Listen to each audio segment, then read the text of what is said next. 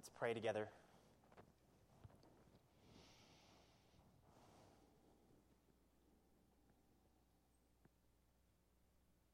Father, we come before you this morning and we come filled with hearts of worship.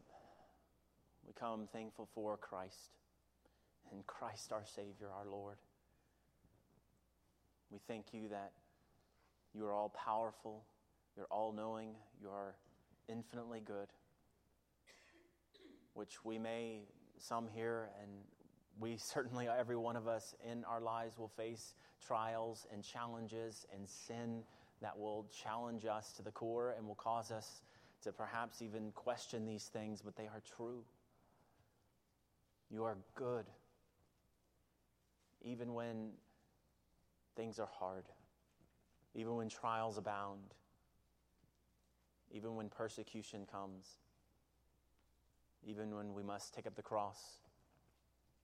And so we pray in view of you, O Lord God, and recognize that we need you in every way in the days that are good and the days that are hard.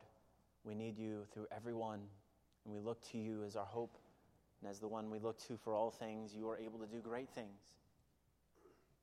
You're able to save, and you're able to help. You're able to keep. You're able to awaken.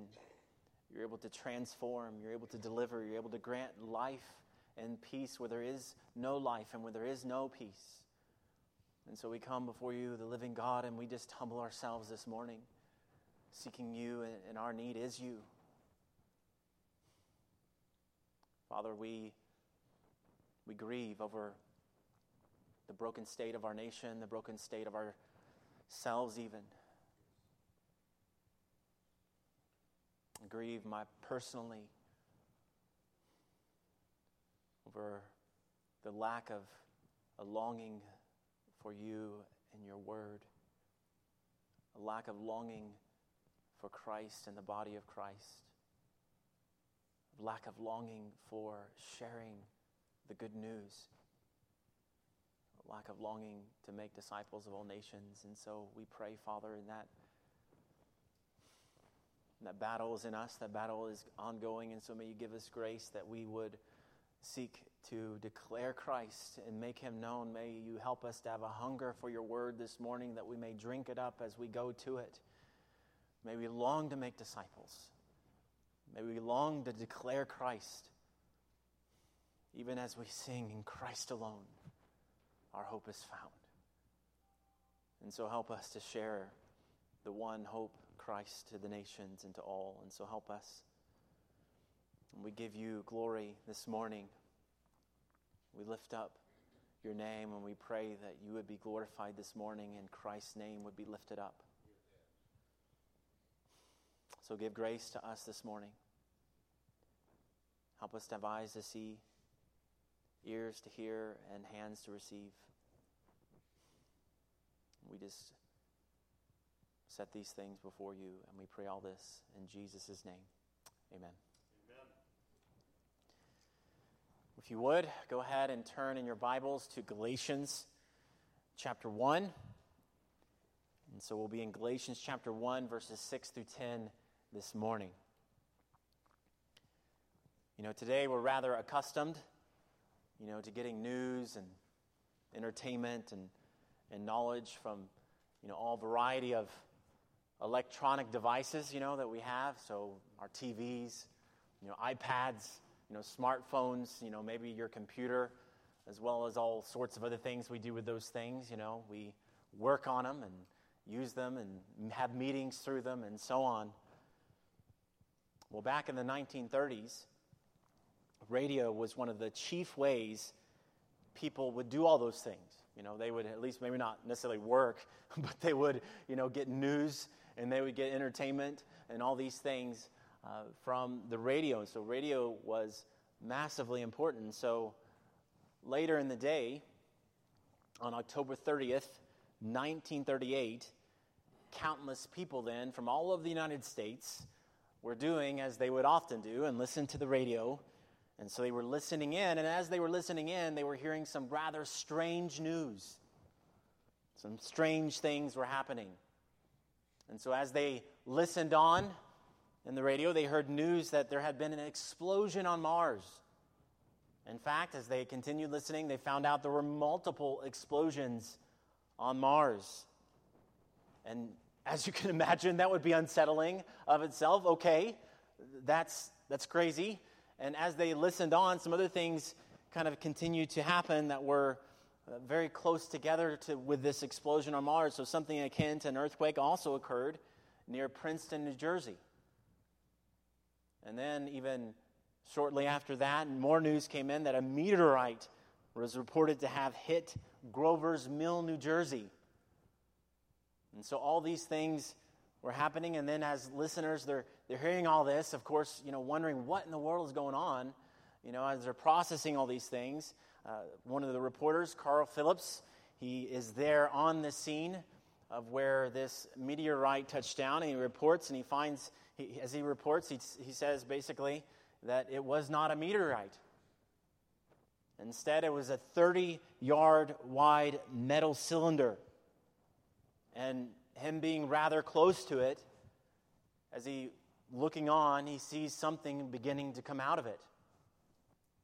And as he looks on, he finds out that it's a creature, and it's actually, in fact, an alien creature coming out of this 30 yard metal cylinder. Now, at this point, you're probably wondering, what in the world is going on? you know, I mean, wait a minute, I never heard of this. You know, when, when did an explosion happen on Mars? When did a metal cylinder like that fall down from the sky? I mean, what is going on? And so you'd be right to ask that question. Well, if you had been there at the start of the broadcast, you would have heard this. The Columbia Broadcasting System and its affiliated stations present Orson Welles and the Mercury Theater on the air in The War of the Worlds by H.G. Wells. Now, if you have no idea what that means, that was a book. And it was a book, a fictional book, about how aliens were going to come to Earth and they in the book and, and take it over. In this big war of the worlds. And so, in other words, it wasn't, it wasn't real, right? It was, it was just an act. It was all just part of a book, you know? And so all these things being reported, they really didn't happen. But many people didn't hear the first part of the broadcast. And so they begin tuning into the radio and hearing all these things going on. And so literal chaos ensues across the United States. And some people physically packed up their cars and they left their homes. And, and it was even said that some women had miscarriages and even had early births because of this broadcast. Now, of course, we know now, and they did eventually find out that that was all just not true. It wasn't a real story, it wasn't a fact, it was made up. It didn't really happen. It was all staged. It wasn't true, but some people thought it was. And that, of course, affected them deeply, right? because they thought it was true. And so they were taken in, believing in what they had heard. Well, in our passage this morning, we have here a far graver incident of people being taken in. And not with something like a book like H.G. Wells and War of the Worlds, but with real people going and preaching something that was not true. And so here we find a much graver message or a much graver confrontation going on here, which was directly connected to the gospel itself. And so these people were going around preaching a false gospel. It was not true. It was not the gospel. But believers in Galatia, they were being taken in. And if they would not or did not see the truth, the results would be devastating. So let's read here then, beginning with verse 6 of Galatians chapter 1. May God bless the reading and receiving of his true, inerrant, infallible word. Amen.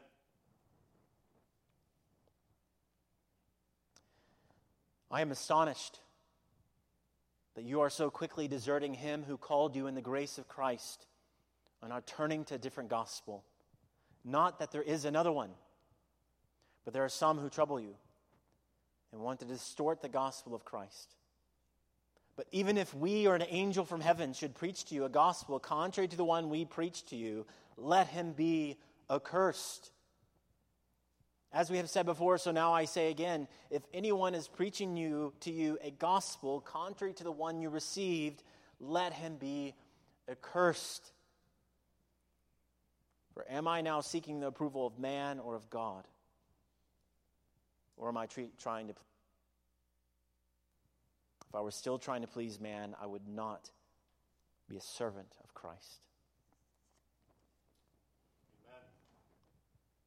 So, right off, we can see that Paul, he is not holding back whatsoever. Just launching directly into his message. And so here he has a definite, serious message for the Galatian churches, and his message is this there is no other gospel. There is no other gospel. Now, normally, you know, as you look at Paul's letters, you see just how urgent he is in this because the way he begins here. You know, Paul, he would begin his letters in a certain way. You know, he would, even as we've already seen, you know, he, we would have, you know, some sort of initial greeting in his letters, but nearly all of them don't just kind of end there. You know, just, yeah, I'm Paul. These are the people with me. Uh, this is who it's to. Grace and peace from God the Father and our Lord Jesus Christ, and so on from there. You know, he, you know, he, he goes on and he does more than just that, and often he'll continue on and he'll go and he'll bless God and he'll thank God and he'll even say, I always am praying for you. Well, here it's different.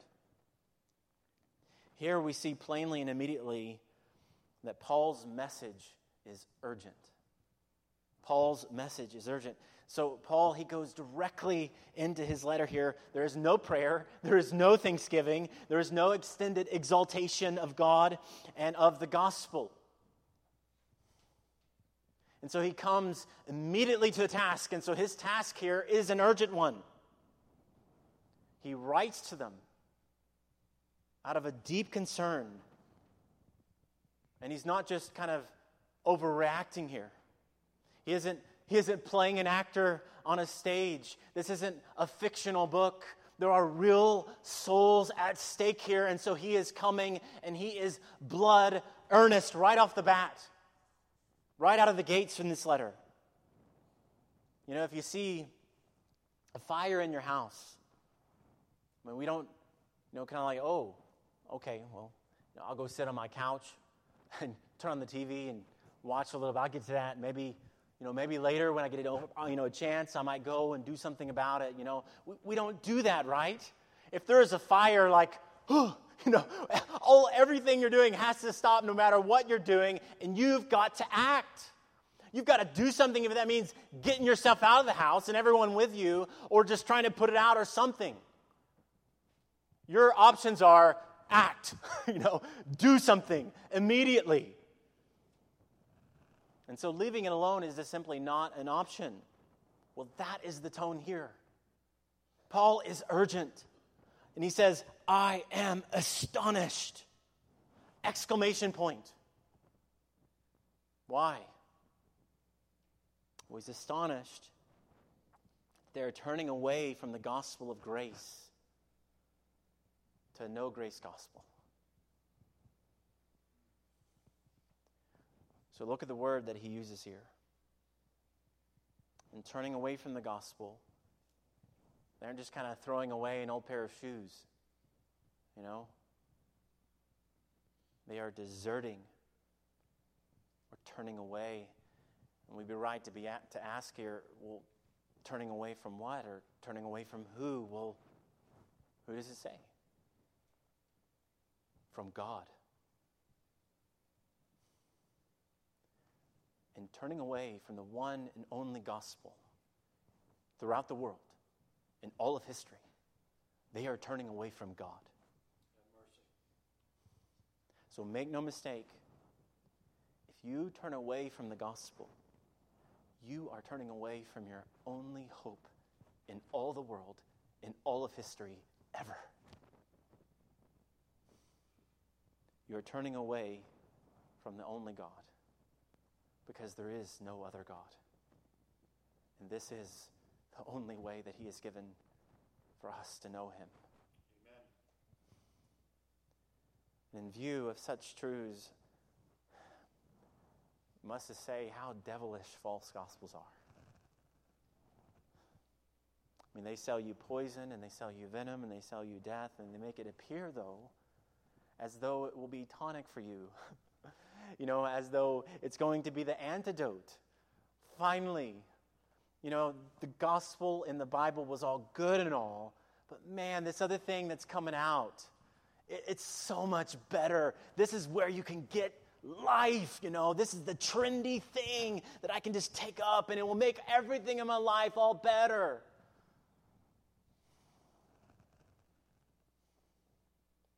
Yet when you abandon this gospel, the gospel, the only gospel, you're not abandoning a church, you're not abandoning a denomination, you are abandoning hope, you're abandoning life, you're abandoning salvation, you're abandoning God, you're abandoning grace, which is exactly what we long for, right? I mean, we're, we're such a mess, all of us. I need a gospel of grace. Well, in abandoning this gospel, we are abandoning grace. And this is what it says there. They are turning away from God and turning to a different gospel away from the grace of Christ. And so, in other words, they are turning to a no grace, no God, no gospel message. And so we certainly see, and we have a rebuke here from Paul. This isn't okay. It's not okay if you're following that trendy, you know, kind of new thing out there that contradicts what God's word says. Or if you personally are saying, well, I think I've got a better way that I've kind of made up myself. Like, I think I'm God and I can choose how I can know God myself. Like, I can make my own way to God. You know, or maybe you've even said to yourself, you know, maybe I am God, you know? That's just devilish friends. And it's, it's chains and it's burdens. And if you just look at your, your heart right now, and if that's where you are, that's where you've been, you know that's not true. You know that weight is still on your shoulders. You know that darkness, that dirtiness, that shame, that guilt, it's all still there. Or maybe even hardness of heart is still there.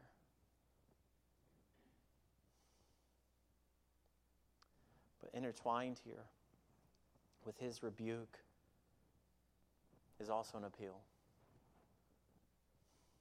So even as he began this letter, glorying in the grace and peace in Christ, as we saw last week in the opening verses, now here he writes of him who called them in the grace of Christ. And so he's appealing to believers who have been deceived, who have been taken in these are believers who God sovereignly called them, and they took hold of Christ by faith. Just by faith, you know, by grace alone, by faith alone, in Christ alone. They did that. And so he's appealing to them, to believers who have been deceived and taken in. And so he's reminding them of what they are leaving and saying, Believers, don't do it. These false teachers, they are leading you astray. They're not giving you anything better. You know, honestly, I think too, we can do that when we kind of say yes to sin in our lives as well. We can say that, okay, you know, this sin is gonna, going to be better for me if I walk in it. That's a false gospel as well. It takes you away from the one Christ, the one hope of your soul, the one who came to save sinners. to save you from what was no good, to give you blessings forever, glory forever, life forever, joy forever, the treasure of treasures, with selling all you have and going and buying that field and in buying that gospel. Not that you earn it. You just, you just I'll, I'll put everything aside. I will follow Christ. I'll take up the cross. It's Christ and Christ alone.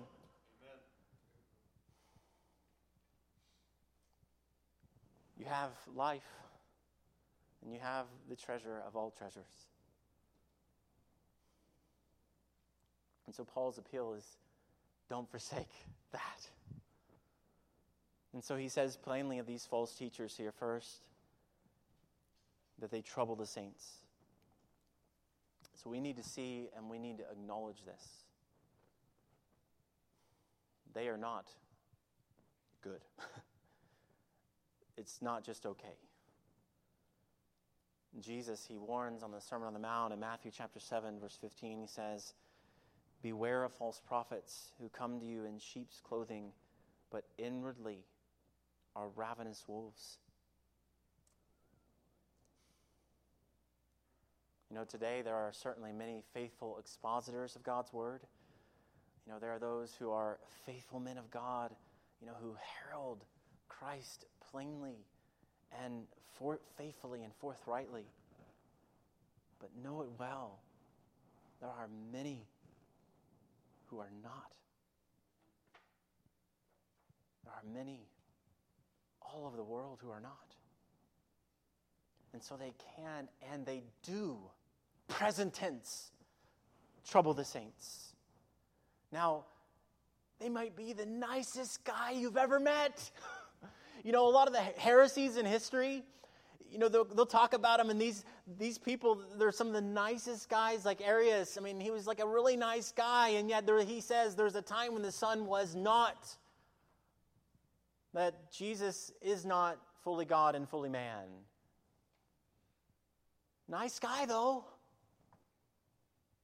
But in forsaking that truth, you are forsaking the gospel of Jesus Christ. You are no longer looking to the person who is God and who is man, the only Savior, the only God who is God. You're now going to a different gospel a no Christ, a no gospel, a no grace, a no God. So, not a small point, but he was nice. He was nice. He was so kind, you know? That's just great, you know? And so they might well be nice, they might well itch your ears, but they are no good. And I just want to say that too in America.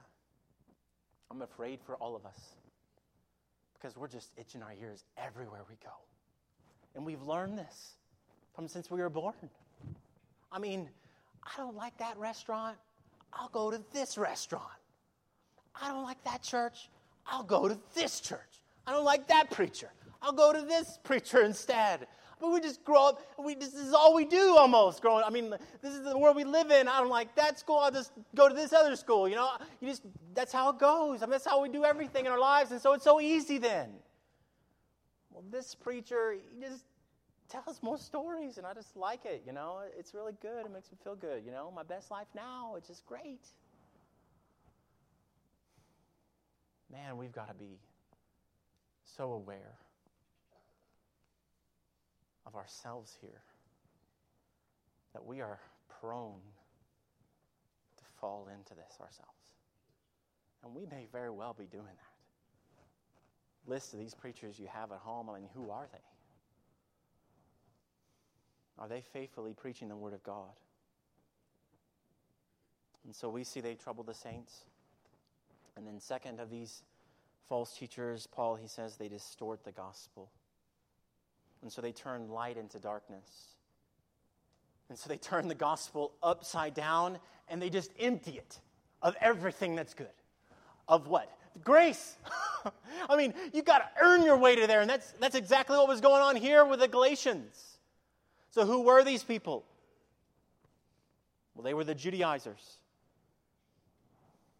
Now, if you're thinking, okay, Judaizers, we got it. We're going to hear from, we're going to hear of them again and again and again in this letter to the Galatians.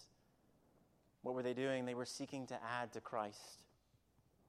It was Jesus plus circumcision, Jesus plus the law. Now that can be deceiving, can't it? They didn't say no Jesus, they said Jesus plus. Believe in Jesus, all well and good. Oh, yeah. But see that to be part of God's people, you must also be circumcised and keep the law. So climb the ladder. And so they were distorting the gospel. So, in view of this distortion, then, third, Paul, he does not mince words. He says, false teachers are anathema. Anathema. So, let's look at the words here again. Verses 8 through 9. He says there, But even if we or an angel from heaven should preach to you a gospel contrary to the one we preach to you, let him be accursed. As we have said before, so now I say again if anyone preaches a gospel contrary to the one you received, let him be accursed. Amen. Anathema. So, any other gospel than the one true gospel that we see in Scripture is false, even if an angel comes preaching it. So, an angel comes to you tomorrow night, which may, it could happen. Talk about that again in a second. They come to you and preach a different gospel. Don't listen to them. Reject it. An angel. No way. That is not the gospel that Jesus Christ is. that is not the gospel that I have received. I reject what you tell me. And so, whoever preaches it, Paul says, let them be anathema or cursed. And so, what does that mean? What does he mean by accursed or anathema? Well, he's saying don't, don't consider them Christians. They are not your brothers, they are not your sisters. They are outside the fold. They are cursed by God. They are under God's wrath forever. So that's not a mild word, right? And that's how serious it is to abandon the gospel of Jesus Christ preach a different gospel. Now be careful here. In the back of your mind, you're not saying, oh, it will be just fine. You know, I know that preacher is off and all on the gospel, you know, but he's he's just really nice. I'm sure it's just going to be fine. You know, you're overreacting, Paul. You know, just stop. And I think that's kind of our demeanor in America. You know? Mean, how many false gospels have we perhaps received? Well, that demeanor is not okay according to Paul. Anyone who preaches a different gospel is anathema. This makes the stakes for those of us who are teachers and preachers all the higher and especially high. So, exhortation to you if you are a teacher or preacher, then my goodness, you need to know the Word of God. Amen. You need to know your God. You need to know your Bibles. It is not okay to just simply kind, kind of say, well, you know, you know I'm just going to kind of go over in a cursory manner. Well, you really need to know the Word of God. Are you getting the gospel right? Because if you're not, oh my.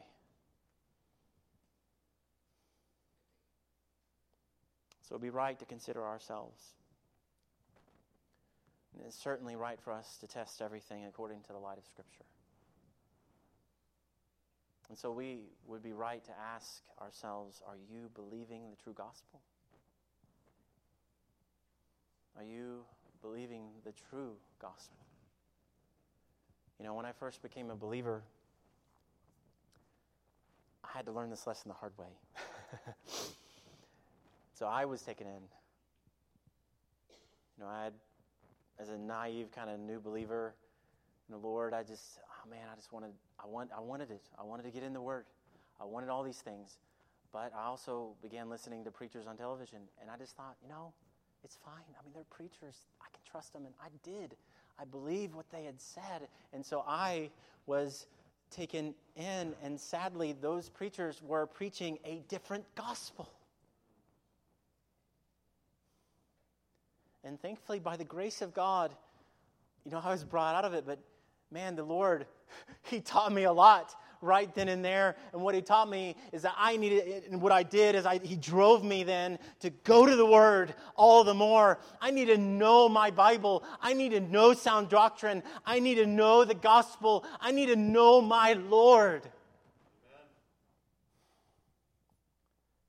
And that's also why, you know, I know some people put down school and seminaries. Well, that's the reason why I went to school.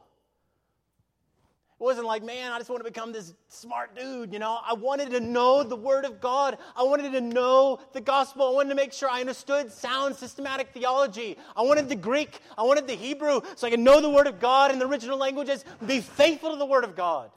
Amen. That's why I go to school now. As some of you know, I'm going for a PhD in biblical spirituality. That is why. Because I love Christ. I love God. I want to know Him more. And you have to go to get a PhD to do that. But that is the heart behind it. And so dive in your word, believers. There are Christians right now all over the world who just want the word. You know, a Bible study? oh, I am there, man. You know, I want to hear what God's word has to say. I want to know the Bible. And they are there. They're there every time. They'll come and they'll pack the house. They'll be outside even, ready to hear the word of God. And so, again, I think we just need to come and ask the question are we like that? And so, with these words, lest we haven't forgotten the point yet, we need to first see here and realize that there are those who have and will preach a false gospel. Now, notice who are the ones being duped here? It's the churches, right? The churches of Galatia. So, believers. Now, you can imagine Paul, right? He had went, he had shared the gospel with them pouring out his heart, living for Christ, planning, these churches were established, and then he goes, and now false teachers are there leading them astray. Does that not then make sense of Paul's words here? No! Don't listen to these guys. You came to the pure grace, grace of Christ. You know him. You don't need these other guys. They're telling you a false gospel.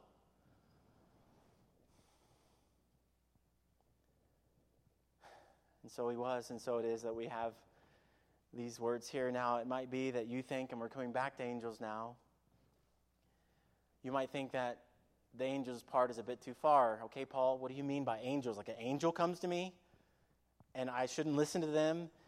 Really? Yes. Lest we forget, who else is an angel? The devil.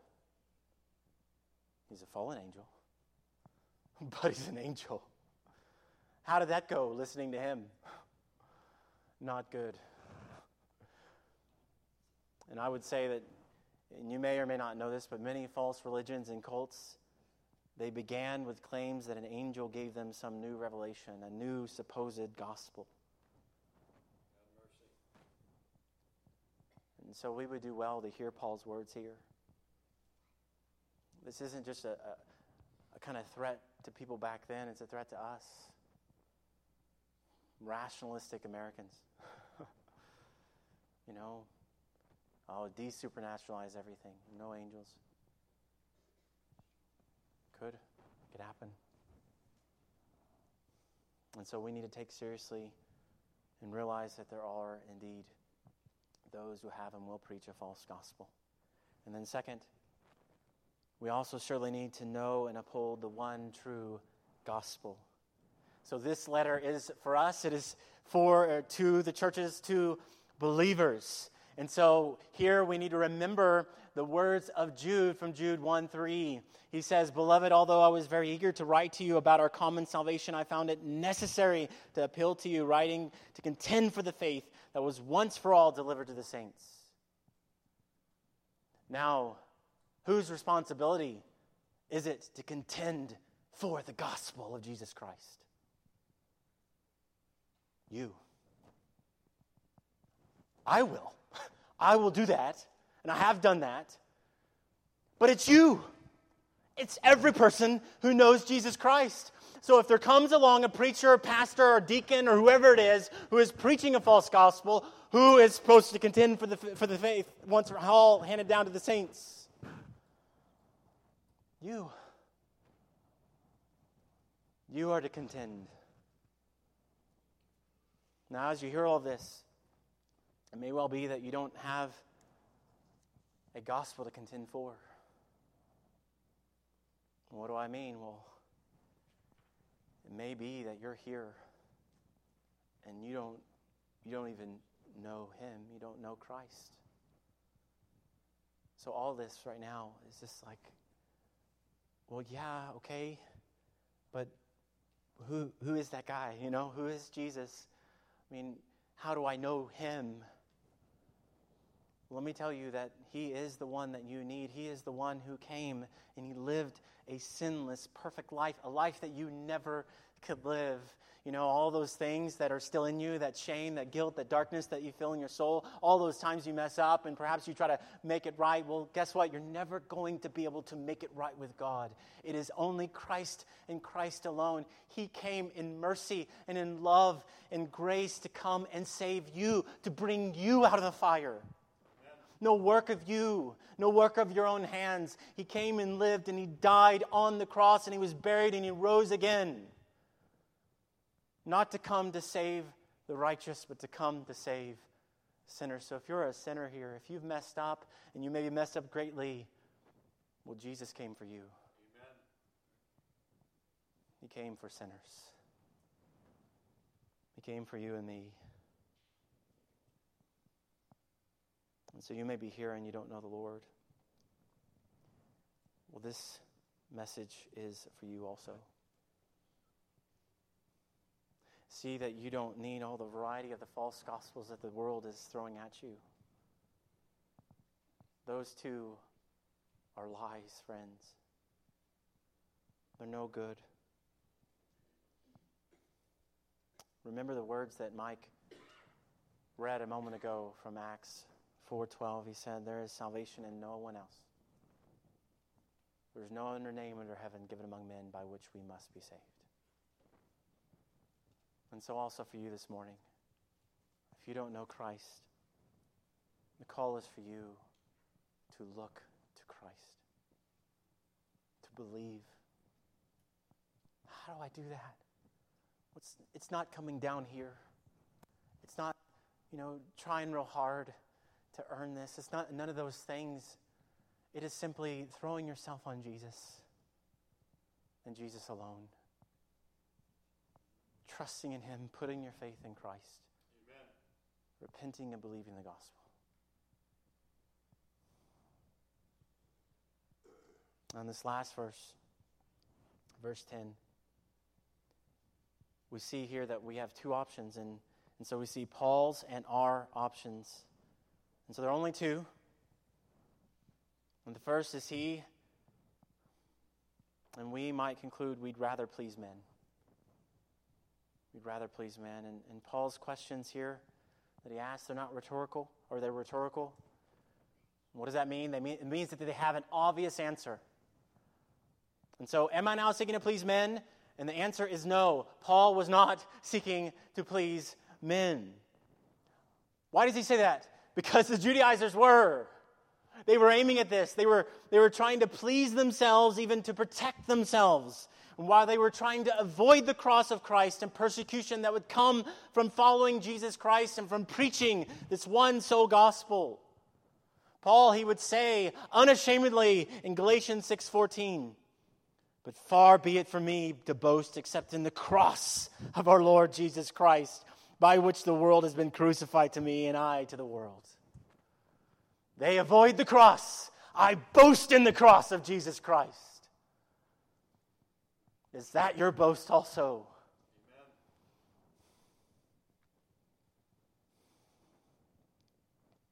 And it might be that you want that too. You might want just a crossless gospel. Well, the only gospel is a gospel with a cross, friends. It's the only one that exists, and you and I must take it up. You know, I once read of a preacher, he compared various religions around the world, and he found it interesting that among all of them, Christians are actually the ones who often fear men the greatest. Isn't that ironic? You know, they go out with a one true gospel into the workplaces and to their homes and, and they say nothing.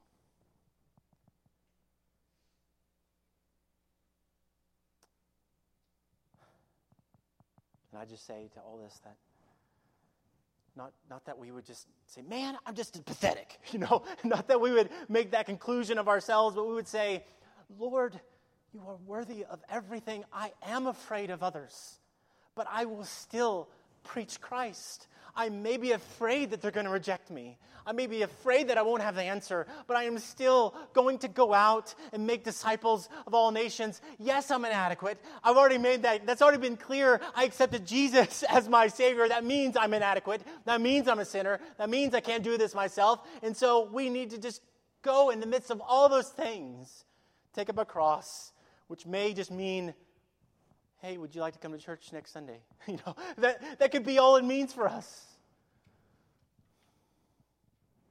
Not go quietly into the night, but going and preaching Christ. So that's one of our options. To please men.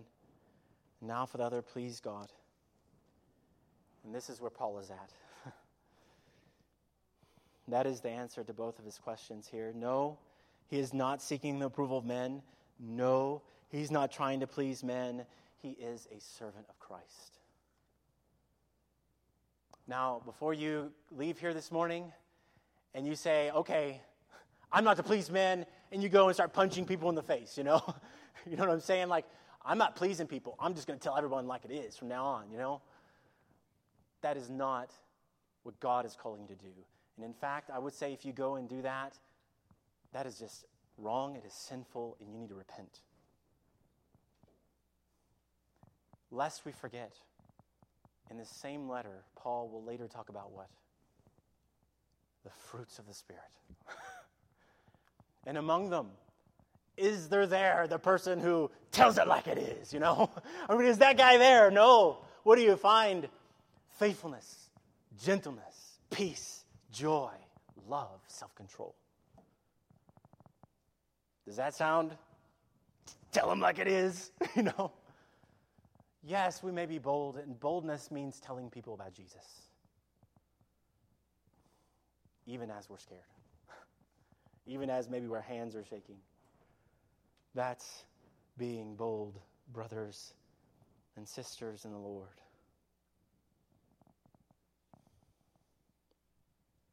And so, Paul, he is saying it's not he is not aimed at getting applause or scratching people's ears. His primary effort and aim in ministry is aimed at pleasing God in Christ and walking as a servant of Christ. And we see this as well. This is why Paul would write in Romans 15:2, "Let each of us please his neighbor for his good, to build him up." Wait, Paul.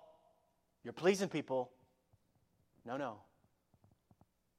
Don't misunderstand what it means to please others. Then 1 Corinthians 10:31, this is also why he writes, so whether you eat or drink or whatever you do, do all to the glory of God. I'm going to go out there and tell everyone like it is, but wait. Give no offense to Jews or to Greeks or to the church of God, just as I try to please everyone in everything I do, not seeking my own advantage but that of many that they may be saved. And this is why he can write in 2 Corinthians 5 9. So whether you're at home or away, we make it our aim to please Him. So we need to ask these questions of ourselves that Paul is asking here. Just do that. Am I now seeking the approval of man or of God? Or am I trying to please man? Ask those questions of ourselves and then let your life be aimed at pleasing God as servants of Christ. Friends, don't be duped. Don't be taken in. Don't drink from a nice, shiny, crossless, cheap gospel. Give yourself wholly to the one, the true, and the only gospel in all the universe. As Spurgeon said so well, if religion or Christianity or Christ is important, it is all important. If it is anything, it is everything. If false, leave it altogether. If true, love it altogether. And so may we. May we hold fast to God and to the one true gospel. And if you are here and you don't know Christ this morning, my plea to you is that you would flee to Christ, who will receive you with open arms. Amen. Let's pray.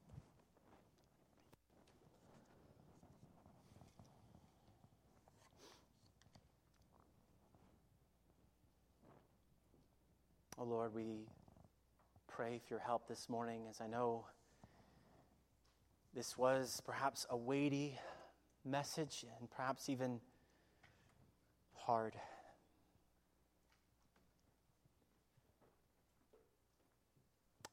Hearing the tone of Paul and his unashamed heart for Christ and for the gospel. So may we, O oh Lord, take on this message and see that there is no other gospel. Help us, Lord, as Americans Oh Lord, how we have itchy, itching ears. Help us, Lord. I pray and even plead for us. Help us to humble ourselves under your word, under the one true gospel, and examine our lives and examine our hearts. Have we accepted a false gospel? Or are we not even sharing the gospel at all? Oh Lord, may you be with us. May you convict us as your Spirit does. May you lead us and grow us and change us, conform us to Christ. And I pray this morning that if there's anyone who doesn't know Christ, indeed, may you help them to look to Christ this morning, to Him who paid it all for them.